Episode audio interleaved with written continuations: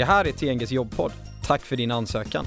Vi vill hjälpa dig som går i söka jobbtankar med lite olika tips och tricks. Nu kör vi!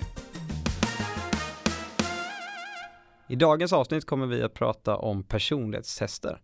Men innan jag presenterar vilka jag har med mig i studion så ska vi lyssna på vad människor på stan har att säga om detta. Hur ärlig skulle du vara vid ett personlighetstest när du söker jobb? Jag skulle säga, jag tror faktiskt att jag skulle vara extremt ärlig.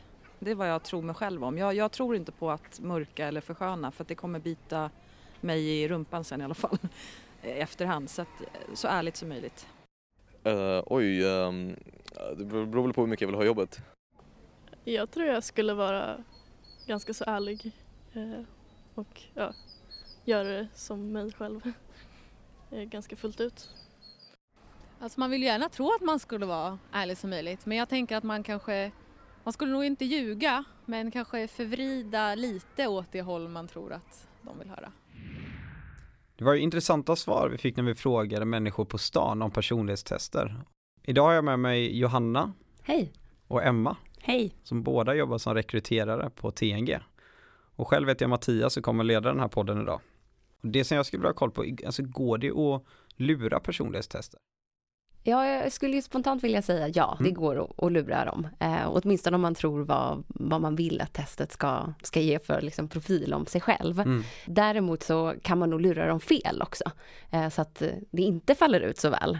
Ja, precis. Att man tror sig veta vad, vad, vad som söks för en viss roll. Men det behöver inte faktiskt vara det man söker. Man kanske tror sig veta hur en säljare ska vara, men det kan ju finnas olika typer av säljare och beroende på vilket företag man är på kan mm. det krävas olika egenskaper. Så man kan ju mm. alltid försöka lura ja. ett personlighetstest. Mm. Jo, men och på det sätt som, som vi på T N G jobbar, så jobbar vi inte endast med personlighetstester, utan det är ju en del av ett testpaket. Så att det är ju även färdighetstester och sen så vägs det ihop till en, en bild egentligen. Och det är ju ett första steg i processen. Sen kommer det ju fler steg som intervju och, och då, det blir ju också liksom ett, en mätning av en personlighet. Mm.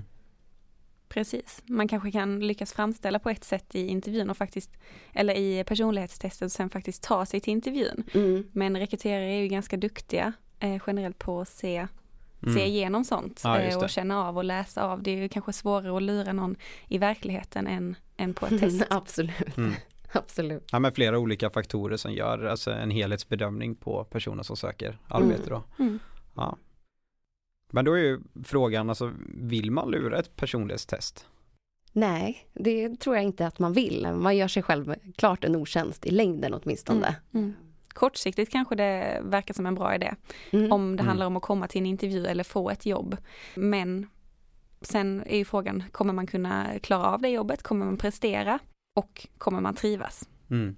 Nej, jag tror inte att man kommer trivas. Man kan säkert klara av arbetet. Däremot kommer man inte trivas i längden. Jag tycker man kan se personlighet som energi. Där alla människor har lika mycket energi. Men fördelat över olika dimensioner. Mm. Så att många, en del är utåtriktade. En del är lite mer inåtriktade. Det finns inget som är rätt eller fel. Man har bara olika mycket energi. Och det kräver olika mycket energi och gör olika saker. Jo, men jag tänker till exempel att alla eh, har ju förmågan att, att stå på scen och, och hålla en presentation. Alla har förmågan att eh, lyfta luren och, och ringa ett samtal. Det har alla möjlighet till. Däremot så är det inte alla som är lika bekväma med det. Det har liksom olika mycket energi.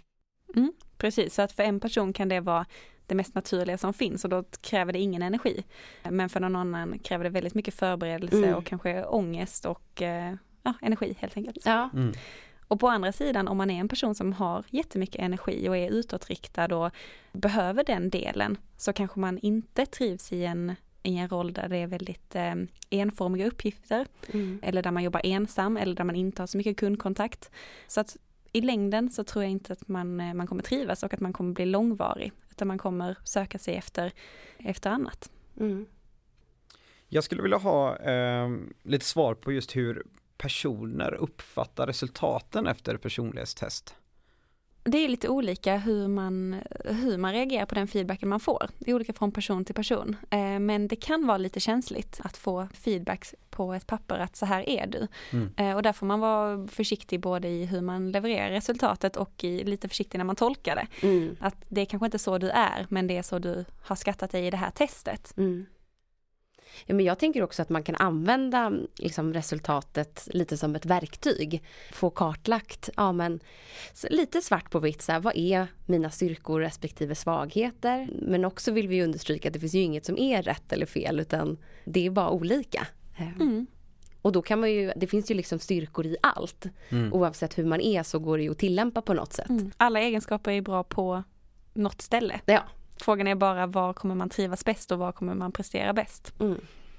Det är därför vi gör testerna, för att vi vill ha rätt person på rätt plats. Det handlar inte bara om att vi vill ha rätt person för företaget utan rätt plats för dig som Precis. Jobbsökare. Ja.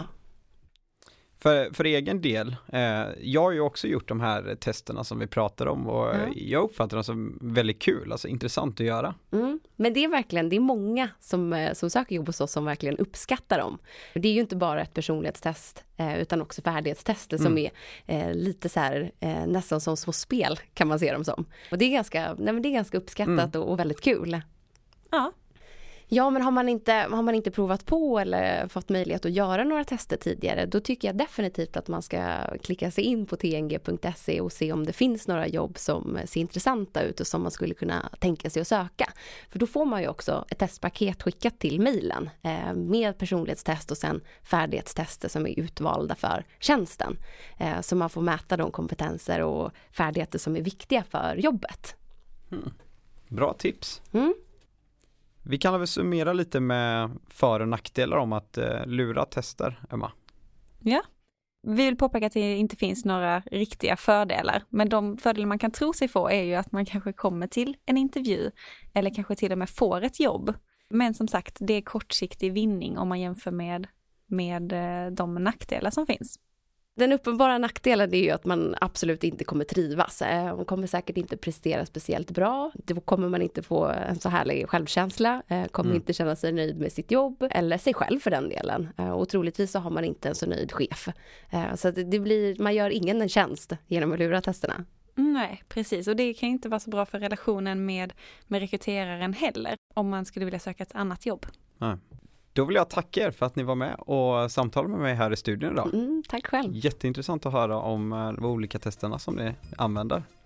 Jag vill också tacka alla lyssnare som följer oss på podden. Prenumerera gärna. Och funderar du på att söka nytt jobb så besök gärna t n g punkt s e för att se vilka nya jobb vi får ut där. Och besök oss gärna på våra digitala kanaler LinkedIn och Facebook.